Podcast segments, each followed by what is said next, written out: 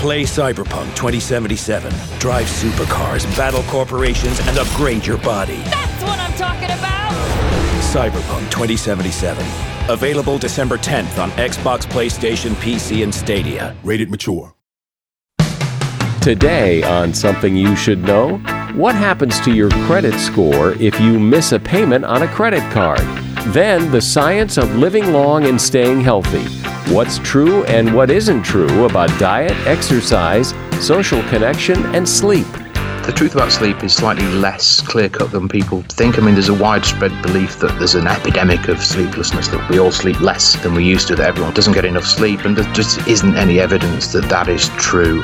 Also, the power of being nice, how a couple of former presidents used it effectively, and how to negotiate better from a true legend in negotiation. In negotiation, dumb is better than smart. Inarticulate is better than articulate. And you want to train yourself to say, I don't know, I don't understand, help me. All this today on Something You Should Know. We have a special message from Dell. They're offering you massive discounts on the best XPS and Alienware computers with Intel Core processors for Black Friday. You're getting early access to a curated selection of premium tech like Samsung TVs. Plus, there's free shipping on everything. Yes, everything. Whether it's for work, school, or fun, Dell has you covered. Call 800 by Dell or go to Dell.com slash Black Friday for up to $400 off. That's 800 by Dell. Something you should know. Fascinating intel, the world's top experts, and practical advice you can use in your life. Today, Something You Should Know with Mike Carruthers. Hi, and welcome to Something You Should Know. Something I like to remind you from time to time, especially if you're a relatively new listener, is that there are a lot of other episodes of this podcast to listen to. Uh, we are fast approaching episode 500. We're just a few, I think, just a few episodes away from episode 500. And you can go back and listen to all the previous episodes, and most of them, most of them hold up over time. And I think you'll find them really interesting. So wherever you're listening to this podcast, I invite you to go back and listen to the previous episodes as well. First up today, if you have good credit, even excellent credit, you probably have a high FICO score, and that's great. There are a lot of benefits to achieving and maintaining a high credit score. So, what happens if you make a mistake and miss a payment on one of your credit cards or on your car loan? Well, according to MarketWatch.com, the penalty can be quite severe. It turns out your credit score could drop as much as 180 points, depending on your credit history and the severity of the late payment and it could take quite a while to get it back. The overall impact of the late payment diminishes over time and eventually goes away, but it does stay there for quite a while. The better your credit, the more you may feel the sting of that late payment. In fact, that potential 180 point drop is likely to happen to somebody with excellent credit. In other words, the higher the credit score, the farther it has to fall. If you missed your credit payment by a day or so, you probably don't need to worry. In most cases, lenders and creditors do have a grace period that can range from a few days up to 30 days. You might still get hit with a late charge, but they won't necessarily report it. Still, if you are late with a payment, it's a good idea to call and ask for forgiveness. If it's something you don't do very often, they will probably accommodate you. And that is something you should know. When you think about taking care of your health, and you probably think about that quite a bit, you likely think about diet and exercise and maybe sleep and social connection. But there's a lot of confusion and misinformation on those topics. So, if you want to live a long and healthy life, what does the latest science say to do? Well, that's what Graham Lawton is here to discuss. He's a science journalist who has studied this, and he's author of a book called This Book Could Save Your Life. Hi, Graham. Oh, thanks for having me on, Mike. Sure. So let's start with diet and and let's start with breakfast. Is according to the science is breakfast the most important meal of the day? breakfast is a really difficult one. And one of the things that we find in nutrition science is that individual people are incredibly different from one another. And one person's meat is another person's poison. So for some people, breakfast is probably the most important meal of the day. For others, not so. Um, I've certainly recently been practicing intermittent fasting, which is a fasting regime where I don't eat for 16 or 18 hours and then have an, an eating window. And that entails skipping breakfast largely, you know, quit eating about eight o'clock at night and resume about midday or one o'clock in the afternoon. Uh, and I find that really works for me. Um, and I'm a bit wary of the people saying it works for me because anecdote. Uh, anecdote is not the singular of, of data. But I think with, when it comes to breakfast, I think it's a kind of personal choice. Some people choose to fast, some people feel better when they've eaten breakfast. And in this case, I think it really is a case of what makes you feel better and healthier is what you should follow. And so that's a good example of you are doing intermittent fasting where you stop eating at eight and you don't eat again till one o'clock in the afternoon the next day, and it works for you. What does that mean? It works for you. Okay, well, intermittent fasting, we, we know the science behind it is pretty solid. So it's really good for you for many reasons. It helps to maintain decent blood sugar levels, it helps to maintain weight, um, and it also cleans out a lot of the kind of gubbins. I don't know if that's a word that Americans are familiar with, but it's a great word, I think. The kind of detritus that builds up in people's cells, and we know is directly responsible for age related diseases like diabetes, heart disease, and those kinds of things. Uh, so that's the science behind fasting. And the personal take on it for me is that I find that it makes me, it helps me to maintain my weight, uh, which I've always struggled a little bit with, and many people do.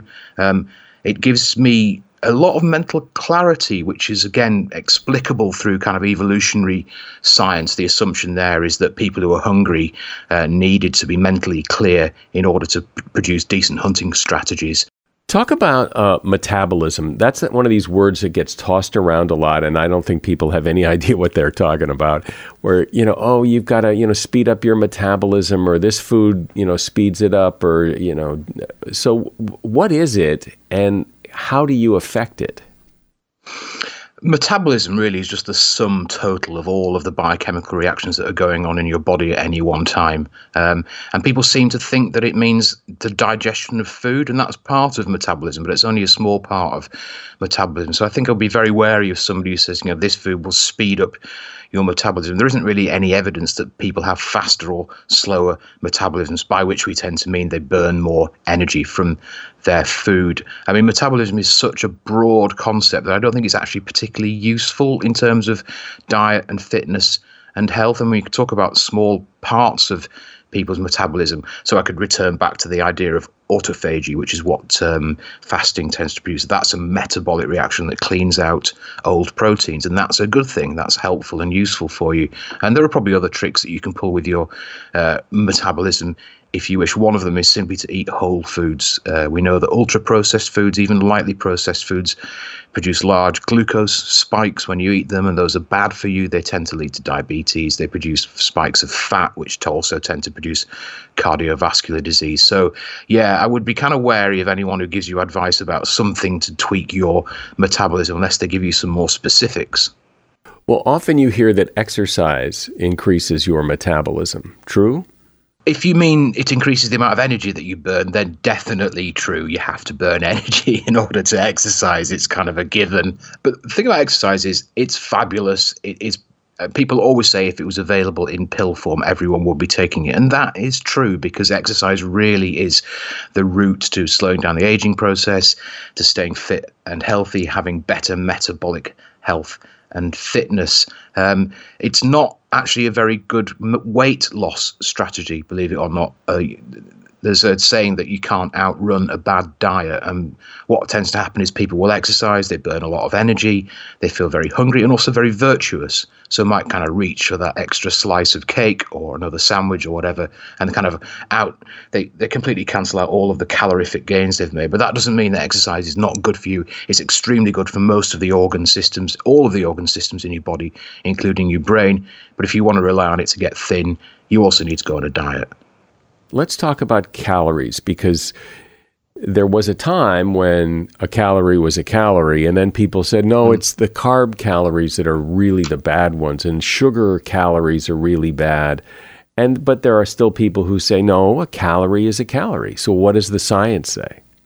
Yeah, I mean, from a completely sort of thermodynamic point of view, a calorie is a calorie, but I think it's probably true that different people respond to different calories in different ways, and that's largely down to the gut microbiome, so the the bugs they have growing in their gut. Some people are, have a microbiome that's more efficient at extracting energy from certain foods and less efficient at extracting energy from other foods. Um, and the, uh, well, there's also the fact that calories on food labels are derived from basically exploding the food in a special chamber and finding out how much heat comes off it. Now, that doesn't exactly mimic how our digestive systems deal with calories.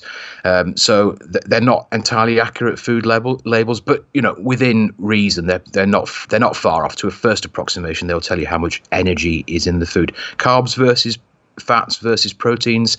Um, yeah, again, there's some evidence that particularly proteins are a little bit harder to digest, a little bit harder to get the energy out of. So if you're eating your calories in protein form, you're probably getting less calories out of the food than are in it in the first place, if that makes sense. Carbs and fats we digest quite easily. The difference with those is that carbs will produce a, a uh, glucose spike in your bloodstream. Fats will produce a fat spike. Neither of which are good, but they're bad in different ways. What about alcohol? There has always been this mantra of alcohol in moderation is fine, or, or maybe a little red wine is okay, might even be good for you. What's the state of affairs with alcohol? Well, I mean, I think the, I think the definitive word on that came out from the World Health Organization, which is a, I know it's an organization that doesn't isn't held in particularly high esteem in, in certain circles in the United States, but it still is the most authoritative global source of health advice. And they essentially concluded that there, there is no such thing as a healthy dose of alcohol. Now, that doesn't mean you shouldn't drink. Uh, there are some reasons to think that alcohol might be beneficial in small amounts. It can help relieve stress, for example. Red wine definitely contains some compounds that may be kind of antioxidant properties, and maybe we'll get onto antioxidants at some point. Another problem with health particularly nutrition research, is an awful lot of it is funded by industries that have a stake, that have a skin in the game. And if you look at some of the alcohol research that suggests alcohol is good for you, you can often find the fingerprints of the alcohol industry all over it. So I, would take the WHO advice and say that if you want to drink, you need to accept that it's not good for you. But hey, come on, it's worth it. You know, life's too short sometimes to, to, to live like a monk. We hear a lot lately about the importance of sleep and that people don't get enough sleep. It does seem that that sleep is really something we need to pay attention to. Absolutely right. But again, the, the truth about sleep is sort of slightly less clear cut than people think. I mean, there's a widespread belief that there's an epidemic of sleeplessness, that we all sleep less than we used to, that everyone's terribly busy and doesn't get enough sleep. And there just isn't any evidence that that is true. Um, but the average person needs about seven and a half hours of decent sleep a night to get enough. Uh, and having more than that or less than that comes with all kinds of health problems. Now, people struggle to sleep for all kinds of reasons. People who work on sleep say that it's kind of the pillar, the third pillar of good health alongside diet and exercise and you have to pay as much attention to your sleep as you do to what you eat and how much you work out. Uh, and there's all these kind of sleep hygiene regimes that you should follow to try and get good sleep, and they're kind of well known. They're things like, you know, sleep in a dark, quiet room. Yeah, yeah obviously. Um, don't use your bedroom as a place to watch movies or to do anything sort of recreational other than what people do in their bedrooms. And if you follow those kind of sleep hygiene regimes, you probably sleep better, probably feel better. Um, and it has knock on effects too. So we know that bad sleep is associated with some of those other cardiovascular problems, diabetes, those kind of things, as is too much sleep. And there are links between too little sleep and obesity, and too much sleep and obesity. So they're all kind of they're all kind of interlinked with one another. But I think that having talked about, you know, we can't all live like monks. I think if you actually followed the all of the sleep hygiene advice, life would become in many cases quite tedious. So it's really difficult to follow a really good sleep regime. But I think, uh, you know, ultimately, unless you have some kind of serious insomnia problem, your body will guide you towards getting the right amount of sleep. And that can include kind of catching up at the weekend, which is not ideal, but it's better than not catching up at all. We are discussing the science behind how to live a long and healthy life, and my guest is science journalist Graham Lawton. The name of his book is This Book Could Save Your Life. Support for this podcast comes from Wild Turkey Kentucky Straight Bourbon Whiskey. Let's tune in to their one on one with Jamal, a real bartender from Old Fourth Ward in Atlanta. I'm making you an old fashioned today with Wild Turkey Bourbon 101. It just really stands up very well in a classic cocktail like the old fashioned. It has that perfect boldness. Wild Turkey. Wild Turkey Distilling Company, Lawrenceburg, Kentucky. Copyright 2020, Campari American, New York, New York. Never compromise, drink responsibly. Do you own or rent your home? Sure, you do. And I bet it can be hard work. You know what's easy? Bundling policies with Geico. Geico makes it easy to bundle your homeowners or renters insurance along with your auto policy. It's a good thing, too, because you already have so much to do around your home. Go to geico.com to get a quote and see how much you could save. It's Geico Easy. Visit geico.com today. That's geico.com. All right, Graham, so let's uh, switch gears here and talk about the science of weight loss because losing weight is a big goal for so many people. It's very, very hard. So, what does the science say? Is there one best way to lose weight? Yeah, there is one way to lose weight, and that is to eat less. Uh, that's the only way to guarantee the calories in, calories out equation is rock solid. And you will hear people saying it's not. Uh, we've already talked about calories a, a little bit, but ultimately, that thermodynamic equation of energy in versus energy out is the only thing that can cause you to shed fat, which is basically calories packed around your, your middle. Um, there was a big study done a few years ago looking at all kinds of weight loss diets, you know, Atkins diet, F plan diet, you know, you name it. They looked at it. Uh, and what it found was that as long as a diet meant that you ate fewer calories than you burned, you would lose weight regardless of the content of the diet. And they concluded from that that it is really all about energy in versus energy out. Uh, I agree with you. It's really difficult. We're surrounded by cheap, delicious, fat and sugar laden food. And, you know, it takes you maybe five seconds to eat as many calories as you would burn if you ran for an hour. Uh, so it's very, very easy to tip the equation in the wrong direction. And uh, unfortunately, the only answer really is discipline. What about vitamin supplements? On the whole, just don't. Um, they really are not worth it. There are a few exceptions. Uh, one of them is vitamin D. Uh, we know that people, certainly people living at the latitude that I live at in, in cold, rainy Britain, don't get enough sunshine in the winter to pr- produce vitamin D naturally, and you do need a bit of supplementation. But pretty much every supplement that you could think of actually either doesn't work or is actively dangerous. Um, the details are complicated, but I would recommend if you're interested in taking supplements, um, certainly avoid multivitamins, certainly avoid vitamin E, which has been linked with cancer. Uh, they simply don't work. If you want vitamins, eat whole foods, particularly vegetables. They're full of them, including the antioxidants that people take, which also don't work. So yeah, be be really wary.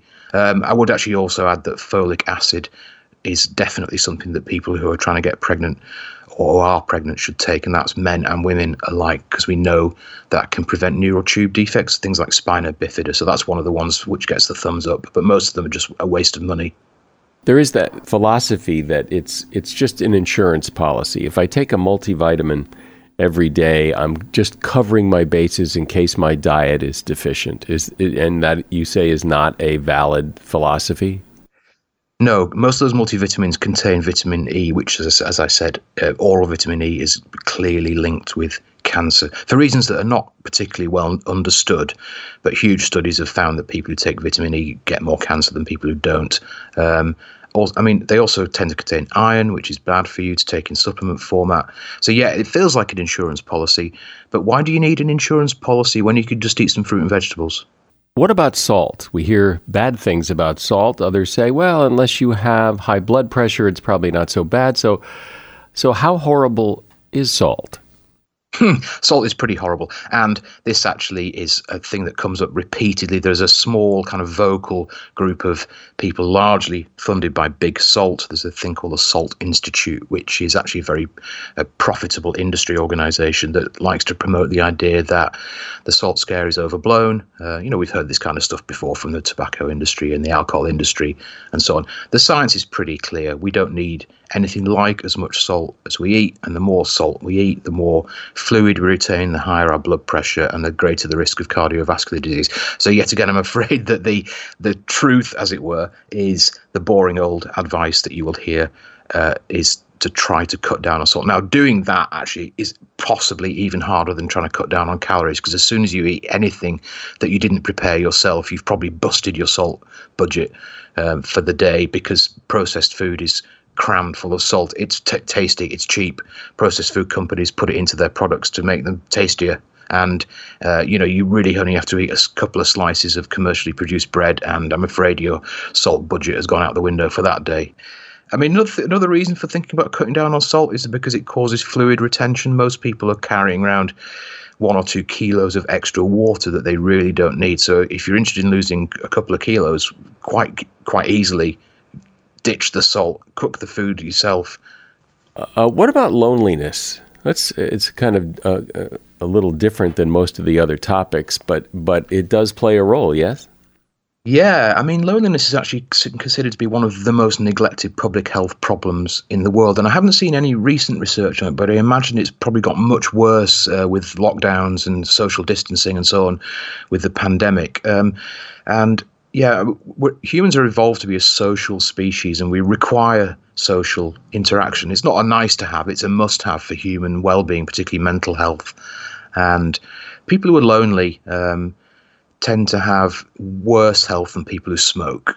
Um, it's been comp- compared to kind of having a 20 or 30 a day cigarette habit. That's how bad it is for you to, to be lonely. Uh, I mean, again, there are kind of obvious ways to try and combat loneliness, which is reach out to people, try and maintain a kind of healthy social networks. It's not always possible, and I accept that some people are kind of chronically lonely. But it, yeah, it's one of those things that people neglect, or they assume that it's people just kind of like belly aching about being lonely. But it's a genuine health problem and it's getting worse and it's particularly bad in western countries where people spend an awful lot of time on social media which is a pretty poor substitute for actual social interaction or they watch tv What's the what's the latest on red meat? People, you know, take very take a lot of pride in saying, you know, I don't eat red meat, be, as if that means that they're healthier.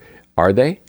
Uh, yeah, there was a, a recent uh, sort of U-turn, a bit like the ones that you were mentioning on. Uh, I think wine was the one that you picked out, where suddenly red meat, which had been seen as being quite unhealthy, suddenly was claimed to be healthy again.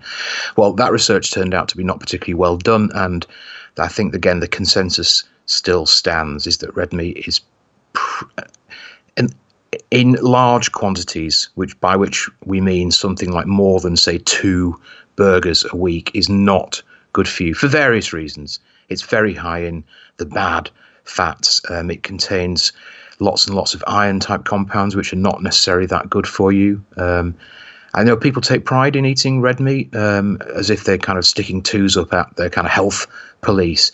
But I think it's worth bearing in mind again. Let's return to the World Health Organization. Uh, a few years ago, they had a look at everything that supposedly caused cancer. And they found that very few of the things that supposedly cause cancer in people's diets, that is, um, are carcinogenic. But the one thing that they could definitely say was carcinogenic was red and processed meat. So processed red meat is particularly bad. Uh, again, I don't think anyone would say never eat red meat. You know, if you eat red meat, you're going to drop dead at the drop of a hat. You're not, but it's not a particularly healthy food in large quantities. If you want to live a long, healthy life, what's the best advice there is? Yeah, so aging is a kind of we understand very well now what's going on in aging but all of the things that happen to you all the kind of kind of frightening and horrible things can be slowed down by eating well by exercising well by maintaining a decent weight by sleeping well. If you follow this kind of anti-aging regime that i've laid out according to the best science that we have uh, you will postpone that moment when you unfortunately have to sort of shuffle off because aging is a malleable process, exercise in particular, is really good at retarding aging. The, one of the reasons that I fast is that fasting is also a pretty well proven anti aging strategy. So, unfortunately, you know, there's that old saying, isn't there, that um, fasting and exercising won't necessarily make you live forever, but it'll make it feel like that. But the problem, of course, is that you can live longer, but but you get those extra years really late in life when it's nowhere near as much fun as if you had more of your 20s or 30s. Yeah, of course. Now, in aging circles, there is no longer a kind of focus on longevity, uh, on lifespan per se. What they all talk about is this thing called health span, which is the idea that you get more healthy years. So you don't just sort of pile up years at the end of life when you're decrepit and suffering from all kinds of age related disorders. The idea really is to compress that period of late life morbidity into the shortest possible period of time so that the idea is that you'll be healthy and fairly youthful up to, say, 80, 85, and then decline quite rapidly and die. That's really now the goal of anti aging research. So rather than prolonging people's agony, you prolong their pleasure. Well, this is good information I think people need to hear. And I like the fact that it's coming from you. You're a science journalist, you have no particular axe to grind. You're, you don't come from a particular point of view. You're just uh, investigating and reporting the science. Graham Lawton has been my guest, and the name of his book is This Book Could Save Your Life. And you'll find a link to that book in the show notes. Thanks for being here, Graham. Thanks, Mike. It's been a real pleasure to be on your show.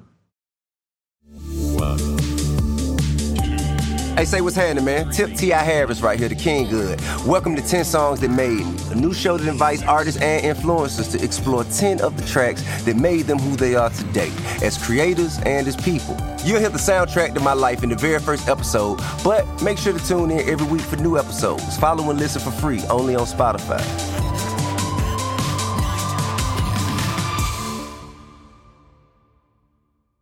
Support for this podcast comes from Pluto TV. Need an escape? Drop into Pluto TV for a world of free TV. Stream hundreds of channels and thousands of movies and shows all for free. Yeah, free. No subscriptions, no fees. Binge on 24 7 channels of Narcos, CSI, Star Trek, and everything from hit movies to the latest news, comedy, live sports, and more.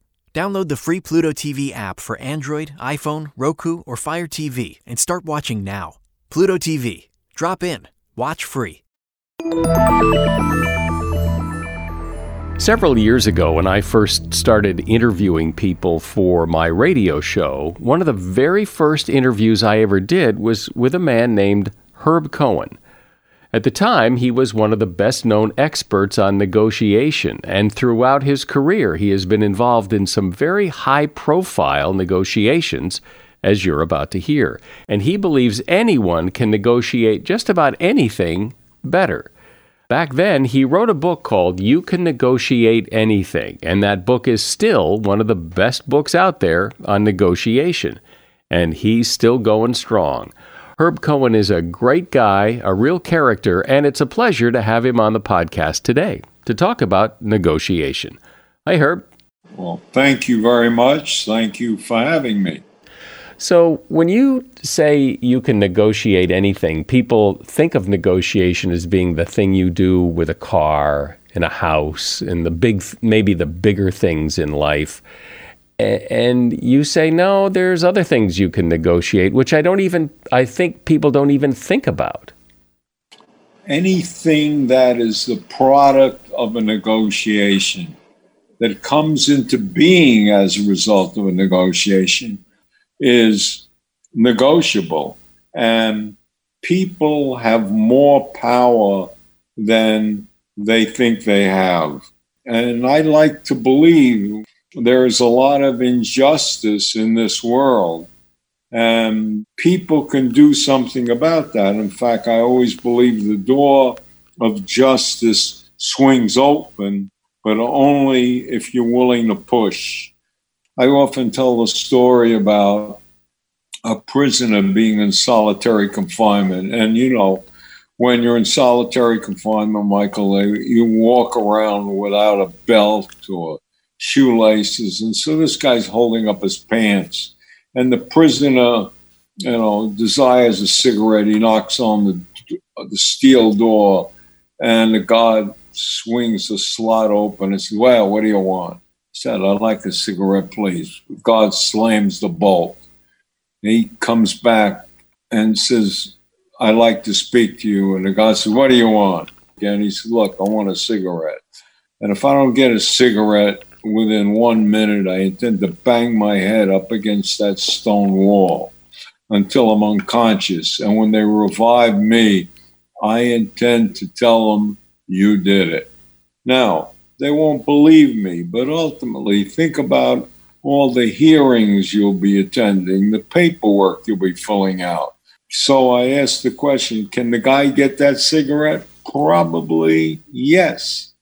In other words, people have more power than they realize. And uh, if you start out thinking that virtually everything is negotiable, it is.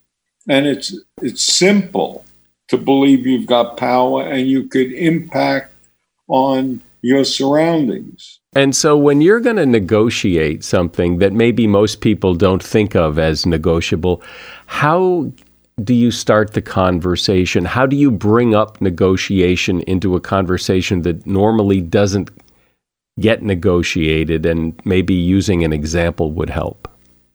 First of all, you want to regard negotiation as a game. And that's why I say you want to care about this, really care, but not that much. And so you don't fall in love what you're negotiating over. You fall in like and you recognize you've got options. And so it's a game. And it's best played as a game of addition not subtraction or exclusion. In other words, you don't want the other guy to be a loser. You want a deal where both of you feel good about it and both of you gain. And that's possible if you see negotiation as something rather simple and take the emotions out of it. And so I always start every negotiations off in a collaborative way, in a congenial manner, with I what I refer to as a low key pose of calculated incompetence. And I tell them if, if I'm buying, let's say in a retail store, I really like your item. I appreciate how much time you're spending with me, but Unfortunately, I don't have that kind of money. Can you help me? And invariably, the salesperson or everyone you're interacting with tends to help you. Now, are there some people who are ruthless and say, hey, I could take this guy? Yes, there are. And you know what those people do? They invest in the relationship, they spend more time because they think they're going to victimize you. And once people invest, it's hard for them to divest. So I get what you're saying that that you don't want to care too much, that you don't want to be too wrapped up in whatever you're negotiating. And I also know that you're you're a big proponent of be prepared to walk away. So talk about that. I don't know whether you remember this. Um, about 25, 30 years ago, uh, General Motors uh, had this Oldsmobile car and they had the Rocket Olds engine. Well, they ran out of Rocket Olds engines, so they decided quietly to put Chevrolet engines in this Oldsmobile car. When the public found out about it, the consumers who bought the car, they were very upset.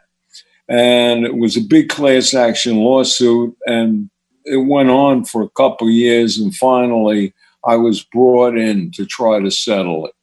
And I'm sitting there with the plaintiffs on one side of the table. This is at the Hyatt House in Chicago. And all of General Motors bigwigs are on the other side. So they were saying, you know, they didn't like my attitude and because uh, I was taking this hard line and uh, one of the people who represented GM said, you know, we're a pretty big company, not just our company, but our suppliers, and you'll never work for General Motors again. At this point, I stood up and I remember saying, I'm 60 years of age. And when I look back on my life, I could say it was a good life. I have a wonderful wife and nice children, and things have been good for me. I make a living and uh, I have nice friends. And so if I die tomorrow, even though I've never negotiated a deal or worked for General Motors, I could still say it's a good life. So I don't really care. At this point, I sat down at the table. The General Motors spokesman said, okay, we offer you $20 million. In other words, I, in effect, said, I have other options. I care, uh, not that much. I'm prepared to walk away. And that's how you want to see negotiations. Have you ever been in a negotiation where somebody walked away from you? Many a time. Concessions and agreements occur in proximity to a deadline. And so, very often, you know, I am calm at the deadline. I've had these people, they close their briefcase, their books, they're packing up, they're leaving. And I turn to them and I say, not that it's over. Where did I go wrong? What could I have done? What should I have done? Help me.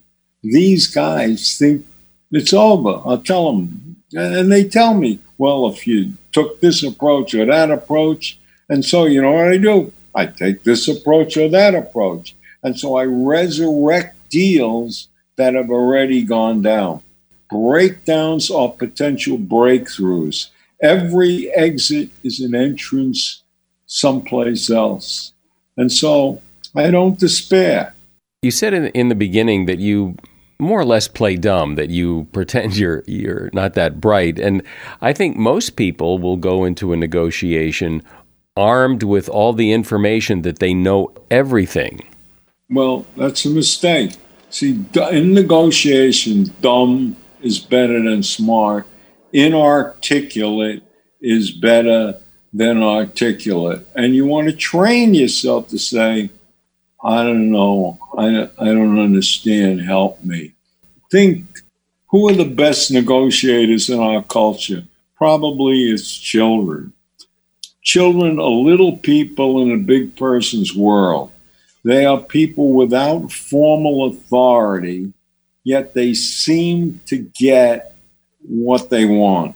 Now, uh, how do kids do it?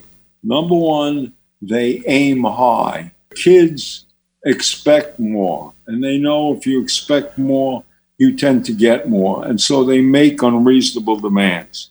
The second thing that kids do is they understand that no is an opening bargaining position.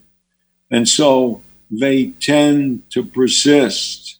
Uh, no means no right this second, and I'll ask 20 minutes later. You have been negotiating for a long time, and you are considered one of one of the experts on the topic and one of the best negotiators around. So, talk a little bit about some of the negotiations, the high profile negotiations that you have personally been involved in. We, we have one treaty that has held up with Russia or the Soviet Union, and that's long range ballistic missiles, uh, what we call the START and the head negotiator was Ed Rowny, General Rowny, and I worked with him uh, on that negotiation. The Soviet Union had like uh, 500 missiles, each one could blow up the planet, and we had like 2,700.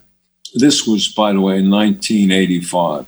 I negotiated that. I gave President Carter advice on the Iran hostage crisis, and people say afterward, he should have listened to me. And uh, I understood the Iranians. See, one of the things you want to do is get into the world of the other side. You want to try to see things the way they see it because we don't see things as they are. Each of us see things as we are. I was one of the people involved in setting up the FBI's hostage negotiating program. I was involved in the NFL football players strike. I worked for the then NFL Players Association. So, what is your advice strategically when you're negotiating with somebody? At what point do you feel comfortable asking for what you want? This is what I want. I start out having an objective in mind, and the objective is generally quantifiable, specific, precise, it's measurable. So, very often I'm surprised that I could do better than my objective. But people should always set objectives, always should set goals. Because if you don't know where you're going, any road will get you there. In fact, if you don't know where you're going, you can never get lost. And if you don't know where you're going, when you get there, you're not even sure you're there. So I generally have an objective in mind. I'm willing to use time and I'm willing to recognize that sometimes dumb is better. I realize that the most effective negotiations are in person. And so I could personalize the situation. The worst negotiations are via email or anything where you can't see the person to get feedback. So the second best thing after in person negotiations is to negotiate on the phone. Then I try to differentiate my offer from other people. For example, I once went to buy a condo in Vail, and we saw this condo, and it was $600,000 and uh, they already had two offers for six hundred thousand dollars. And so I said, you know, to my wife, "I'll get this for less." She said, "How could you do that?" I said, "I'll show you." So I offered, like, think like five eighty, and they said, "Please, Mr. Cohen, we avail. Uh, we don't haggle or chisel here." Advance. So what I did was I changed my offer. I still offered 580, only the other people's offer was subject to their obtaining a mortgage at a certain rate within a certain period of time. So I offered 580 cash right on the head. I'll pay you cash. Okay no mortgage, no conditions, you know? And they took it. I got it. And the next week, I spent my time running around the banks because I didn't have any cash trying to get a loan. And I did get a loan. And ultimately, I had that condo for about 30 years.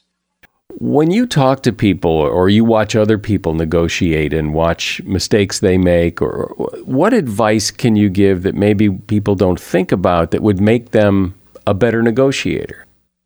What people should learn to do is ask more questions rather than give answers. Listen more, you know, rather than talk when people tell you things, take notes. Now, individuals say to me, I'm, I'm dealing with idiots. I don't want to take notes. But it's very effective because that so called idiot sees you writing down what he said and he's appreciative. It's like you're the first guy that's ever written down anything he ever said. So you really improve the climate. See, the key thing to negotiating is how you do it how is more important than what. So that's the key nugget I would pass along. Your approach. And I continually use what I call the magic words of negotiation. These are words, they're three letters, no big deal. And the first one is spelled H U H, and it's pronounced, huh? And the second one is W H A. There's no T on this, and it's pronounced, what? And I integrate the two. Oh? And instantly you find that the other side relates to you. In other words, one of my strategies in life is to make people feel superior to me. In some cases, I concede you have to work very hard. But nevertheless, this is a game, have fun. Well, if I'm going to take advice on how to be a better negotiator, I'm I'm going to take it from you. You've been doing this a long time and you sure seem to know what you're doing. Herb Cohen has been my guest. He is a legendary negotiation expert, and the name of his book, he's got several. One is called You Can Negotiate Anything, and there's a link to that book at Amazon in the show notes. Thank you, Herb. Thanks, Mark. Bye bye. Being nice sometimes gets a bad rap, but it shouldn't because being nice has real benefits according to Linda Kaplan Thaler, who is author of a book called The Power of Nice, and she has been a guest on this program. She points out that a couple of former U.S. presidents used the power of nice to be successful. For example, in the Revolutionary War, when Americans captured British soldiers, George Washington made sure that the prisoners were treated like kings. His soldiers thought he was crazy, and he said, No, you don't understand. These prisoners are the future citizens of the United States. And that's exactly what happened. Those prisoners were treated so well that many ended up coming over to our side and staying here. Letting someone else take credit for your ideas might sound like you're being too nice, maybe even a doormat, but President Harry Truman once said, You can accomplish anything in your lifetime as long as you're willing to not worry about who takes credit for it. Being nice can usually get you a lot further in life than being a jerk. And that is something you should know. I hope if you enjoyed this podcast, you will subscribe if you don't already and share it with someone you know so they too can enjoy it. I'm Mike Carruthers. Thanks for listening today to Something You Should Know.